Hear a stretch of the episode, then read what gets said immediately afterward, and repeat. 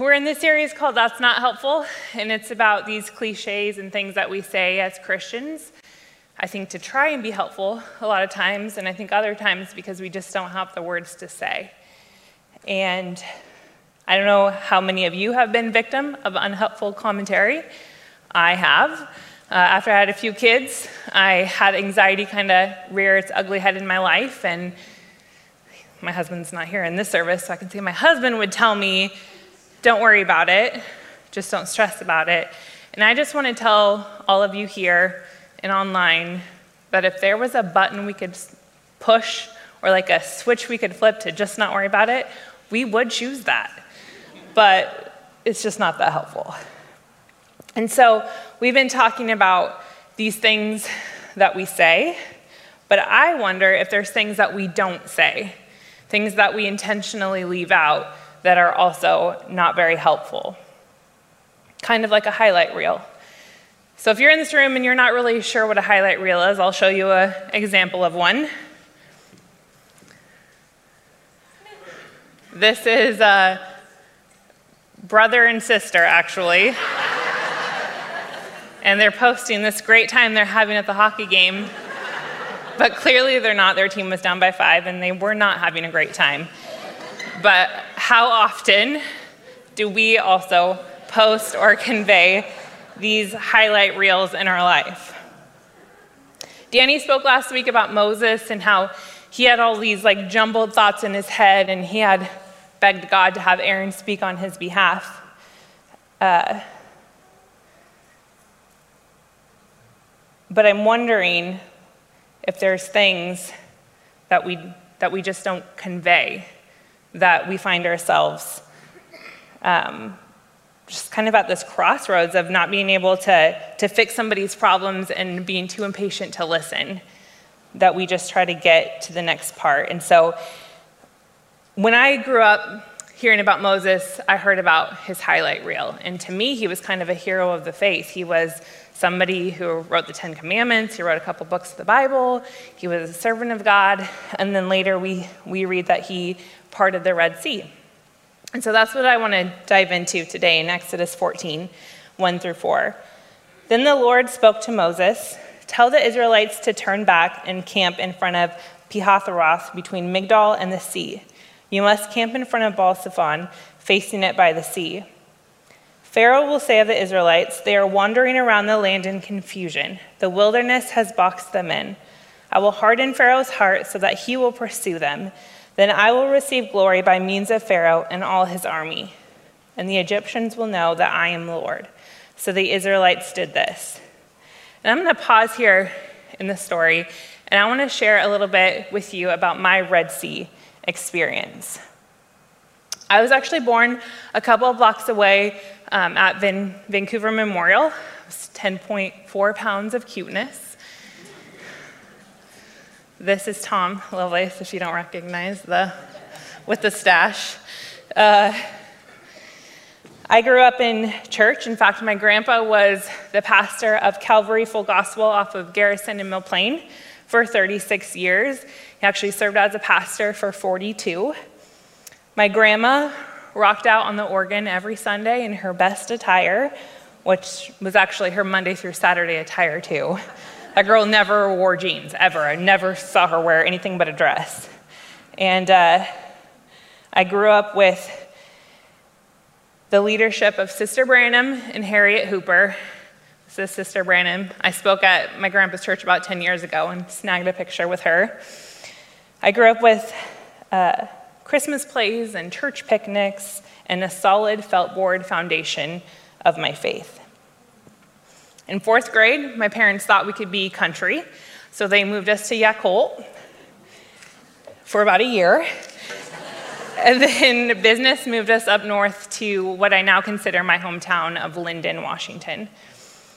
We immediately got plugged up, plugged into a church up there, and in my fifth grade summer, I started youth group. I taught Sunday school every Sunday I could, and in the sixth grade summer, I went to church camp, which we were Assemblies of God then, Pentecostal, um, which had a lot of altar calls, and I went up the fourth night in a row to receive salvation for the 500th time because you just want to be sure.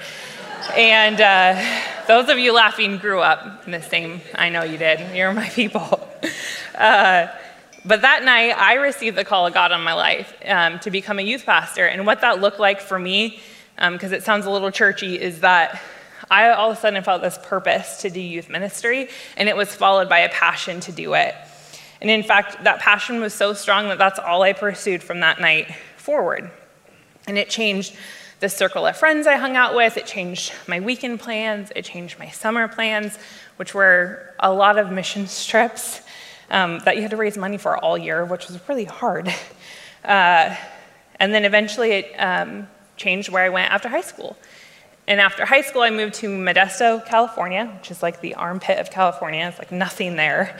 But I went there to do an internship uh, under some youth pastors that I had known.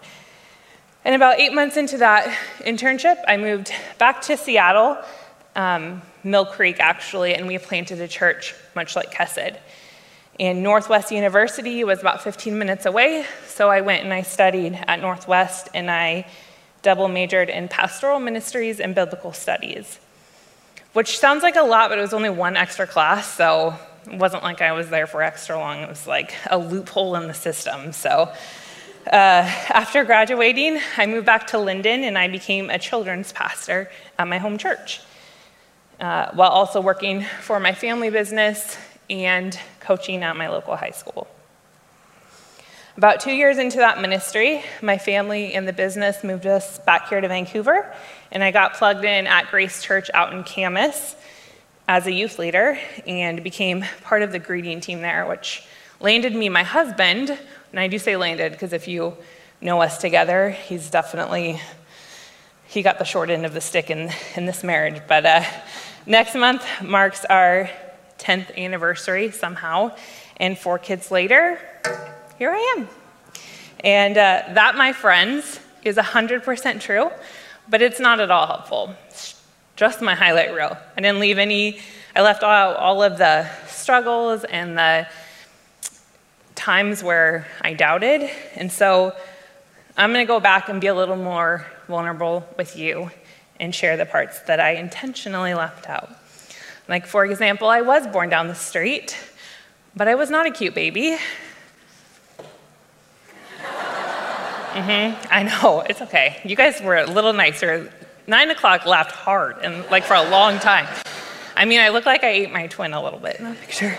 In fact, I asked my mom to bring me a cute picture and an ugly baby picture, and she wrote back, LOL, I'll bring some later. Not, LOL, you, there's no ugly picture. She was like, I'll bring some. And I kid you not, she showed up at my office with two photo albums full of pictures. She's like, oh, there's so many to choose from. What about that one? And I'm like, okay. So there we have it. Uh, I was, I did grow up in the church, but it was during a time that was really black and white, and they didn't teach a lot about grace and mercy, and I found myself with nowhere to put my shame when I inevitably fell in the gray. And I don't really have any more pictures after this because nobody really documents their struggles and defeat. I did attend, attend church camp, and I did feel the call of God in my life that sixth grade summer. And while I did follow that calling ever since, it didn't stop me from dreaming about what else I wanted to be with my life, like a fashion designer, a fifth grade teacher, and eventually a mom, just not of four, but I'll take it. Uh, that calling did direct my life and affect my relationships. But because of it, I often felt left out in school and uninvited to places that they knew that good old Lovelace would never find herself in. And I did move to Modesto, but I did not stay willingly. After moving my whole life into a four bedroom, one bathroom rambler with 10 unbelievably messy girls, I showed up at my parents' hotel room the night before they were driving back to Lynden, telling them that I had made a mistake. And I wasn't supposed to be here. This is not where God had me. I mean, I had the arm to the forehead on their bed, like, please, this is not where, like, wherever you guys want me to be, I'll go. Just take me with you. And I'm really thankful for parents that also believed in the call of God in my life and left me there. Because to date, that's been one of the greatest experiences in ministry. And I did return to Seattle and plant a church, which some of you, if you've been here from the beginning, is very hard. And uh, I planted, helped plant the youth ministry specifically. And at the time when we started, we had one family with three kids, one of which was of youth group age. So if he was sick, we didn't have youth group. So there was a lot of pressure to go out and be missionaries in our new hometown. And I was 18 at the time, and I was the same age as a lot of high school seniors, and I really struggled with my pride in asking students to come to church. And I found an outlet in coaching, and that kind of helped me kind of be a missionary in Mill Creek. Uh, I did attend Northwest, but I did it with the most credits I could take at the most campuses. I worked multiple jobs while planting the church and was a live in nanny to twins. And I burnt myself out very quick. In my senior year, I called my dad and I told him it was too hard. I think the class I was in, they were like speaking Hebrew, and I hadn't taken a Hebrew class yet. I was like, what is, it was, it's really hard. And uh, I told him I just couldn't do it and that I was going to quit. And again, I'm thankful for parents who believed in me when I did not believe in myself. That or they just didn't want their scholarly money to go to waste, I'm not sure. I'll go with the first part. Uh, and when I became a children's pastor, I thought that I had finally reached where God had called me to be that sixth grade summer. And a few months in, I was really struggling. I was struggling to like it, I was struggling to see my purpose in it. And it was the first time in my life that I really felt like I was out of alignment with where God had had me. And when we moved back to Vancouver, I found myself in my early 20s starting over with just my family as my friends and my job with Papa Murphy's as really the only stable thing that I had. And it was hard. And you know, now I found, find myself a mother of four, an accountant, and I speak here at Kesed a couple times a year. And although I love it, I strangely love accounting, even though I barely graduated high school with, because of math. Um, it's not where I thought I would be. It's not where I saw myself that sixth grade summer or pursuing it all those years. And over this past decade, as I've wrestled with God about how I could have gotten it so wrong. Where did I mess up? I know that He called me, but it's just not what I thought I would be doing. And I think of all these biblical giants who did all these great things for God, and how, how could I have got it so wrong? But then he leads me to the edge of my sea, and he reminds me of my path one that never was supposed to fit in my timeline or my boxed in perception of what it looks like. So let's pick up the story here in Exodus 14, verse 15. It says, The Lord said to Moses, Why are you crying out to me? Tell the Israelites to break camp. As for you, lift up your staff, stretch out your hand over the sea, and divide it so that the Israelites can go through the sea on dry ground. As for me, I'm going to harden the hearts of the Egyptians so that they will go in after them, and I will receive glory by means of Pharaoh, all his army, and his chariots, and his horsemen. Then the angel of God, who was going in front of the Israelite forces, moved and went behind them. The pillar of cloud moved from in front of them and stood behind them. It came between the Egyptian and Israelite forces. There was a cloud and darkness. It lit up the night, and neither group came near the other all night long. Then Moses stretched out his hand over the sea. The Lord drove the sea back with a powerful east wind all that night and turned the sea into dry land. So the waters were divided, and the Israelites went through the sea on dry ground, with the waters like a wall to them on their right and their left. You see, the Israelites had just escaped 400 years of Egyptian slavery, and now they found themselves kind of between a rock and a hard place. The enemy was approaching, but God had told them to turn around and face the sea, which felt like it was enclosing in on them. And I think God did that for two reasons. One, so that they would not miss their path, because I'm sure none of them thought that their rescue plan was through the sea on dry ground. And I know for me in my life, those times that I have asked God to do something, He has answered me far different than I thought I was telling Him to. Because sometimes, you know, we get real specific and we, we miss the potential of something far greater. And number two, to redirect them. Sometimes we find ourselves facing the wrong direction. The Israelites that day were facing the um, Pharaoh and his army and everything that was coming up against them, but God wanted them to turn around and face the sea. And sometimes we find ourselves in that same situation of facing our obstacles instead of facing what God has before us. And in verse 2, it said that he had them turn back and face it. To those that were in pursuit of them, it made them look like they were in chaos, like they were confused, like they didn't know what they were doing. But God had a plan, and his plan was to rescue them through the sea.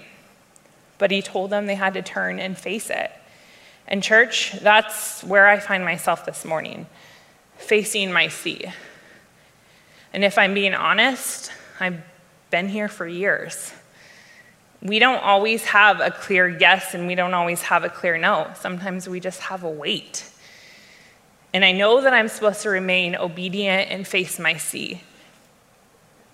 And to others on the outside of my life, maybe those that knew me in middle school and high school and college think that maybe I gotten it, that I have gotten it wrong, that maybe I failed, that maybe I changed my mind.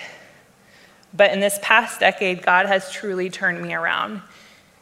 And I've never been more confident in the direction that He has placed me in. And I'm okay with waiting. The Israelites crossing the sea that day not only rescued the Egyptians, but it brought God glory. And that's the kind of business that I want to live my life doing. I don't just want to be rescued. I don't just want to do good, and I don't want to accomplish all these things to make the world feel better about what I'm doing with my life. I want to cross the sea and bring God glory doing it. And I'm trusting in Him to part my sea, and I'm realizing that it's not going to be because of all the things that I've done in my life and all the things that I maybe was successful at. But I'm also trusting that He's not thinking about not parting my sea because of the things that I don't highlight, my struggles and my unbelief. I'm just trusting Him to part it.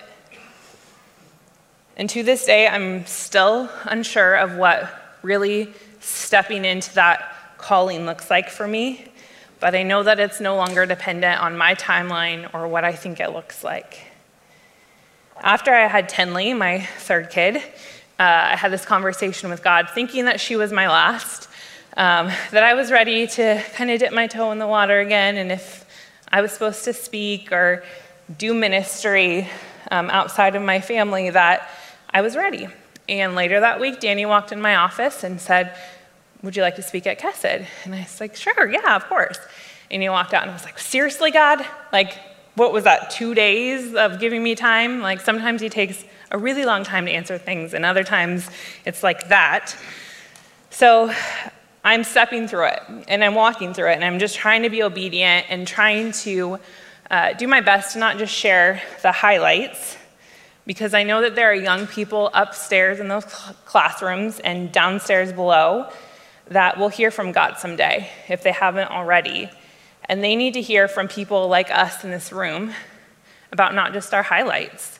They need to hear the times that we've doubted, that we've struggled, that we've wrestled with situations and how we've overcome them. So that when they face the same type of things, and they will, they'll have seen it before and they'll know that they're not alone.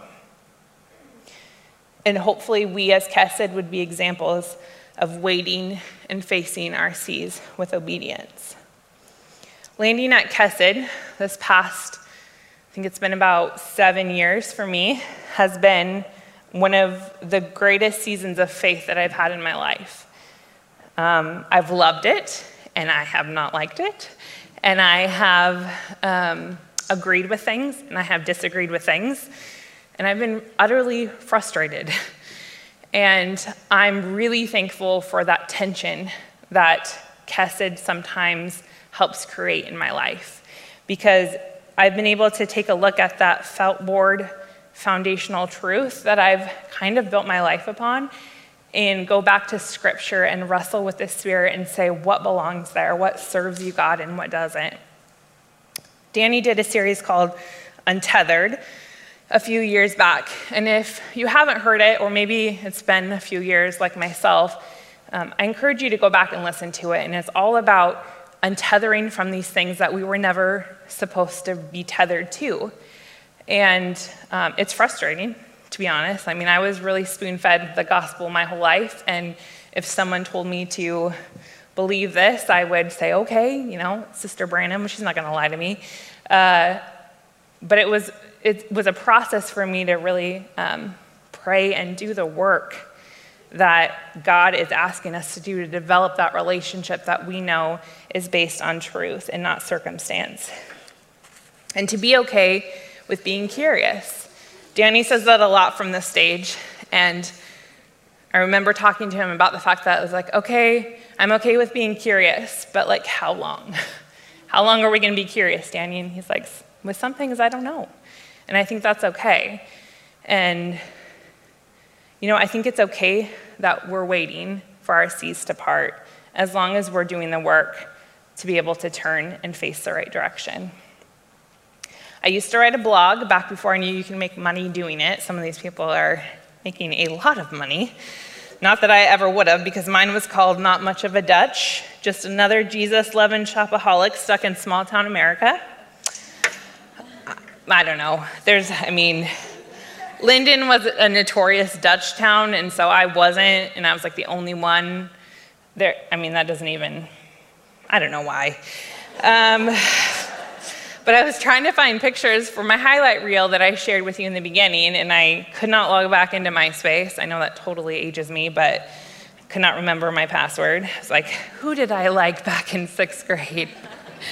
Uh, so I found this blog, and I found a blog that I, a post that I had written about five months after moving back here to Vancouver. I was fresh out of my first ministry experience. I was a little lost here in Vancouver. And I had written this um, post about how I had this profound moment lately. And as I started reading, I was like, okay, I think I was like 25. What profound thing did I have at 25? Um, but it's been, it was about this place of waiting that I found myself in. And I talk about how our life is kind of this like constant place of waiting. We're waiting to be old enough to go to school. We're waiting for middle school to get our lockers, and then high school, and then to graduate and go to college and get a job and get a better paying job and get a job that maybe doesn't pay as much but makes you happy and get married, and you know the drill.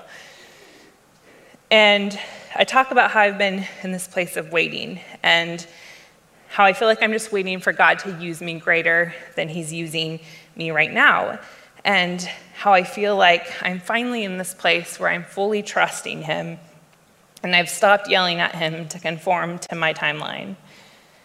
And so the profound moment I'm having is that I realize that even though I'm in this space of finally ready and finally trusting, and I'm expecting God to kind of give me a pat on the back and give me like the clue to the next part of my life, like amazing race style, like, great job, Jen, here you go here's your next, here's your next part, um, that it's not about me. And I get that in the worldly sense, and I got that then, thank, thank God. Um, but even in the spiritual sense, it's not about me. It's not about my readiness. It's not about how I fully trust Him. It's about Him. And so, what I thought used to depend on me being spiritually ready and mature or close to perfect in my relationship with God was never really about that. It was all about Him. And at the end of the day and at the end of our lives, it's not whether we failed, but if we followed. And you see, that day when Moses parted the Red Sea, God didn't do it just for him. In fact, I'm not sure if he even did it for Moses. Moses parted that sea that day with a lot of lowlights, a lot of things that he had done in his past, and he parted that sea with a lot of inadequacies. But God didn't part it so that he could feel better about himself. In fact, he didn't even part it just to save the Israelites. He did it, it says in the Bible, to bring him glory. So that those that were pursuing them would know that he was Lord. You see, the sea splitting, it's not for us, it's for him. It's to bring him glory, to reveal him to those that are watching us not only cross it, but are facing it and waiting for him to part it. And I don't have a sea splitting story for you today. I know some of you are like, okay, and then I got nothing. I got nothing to highlight or reveal, just an honest depiction of where I've been in my life and what God's led me out of and what He's leading me to. And I'm not sure when He'll part the sea for me. You know, Moses was 80 when he parted the Red Sea, and for the next 40 years, he wandered the desert, and he was 120 when he died before not entering the promised land, which is where he saw himself. You know, God is still in the game of using the elderly, those who have counted themselves out, to lead nations and perform miracles. So, regardless of your age this morning, what season of life you find yourself in, would you take an honest reflection right now of where you find yourself facing? Are you running in fear? Are you focused on all the things that are up against you? Have you lost patience to face your sea? So, will you stand with me this morning? I want to recognize that there are people in this room and online that have spent years running, running in chaos and uncertainty, and have even counted themselves out for what God has for you because of the reels that nobody knows about. But God has not counted you out.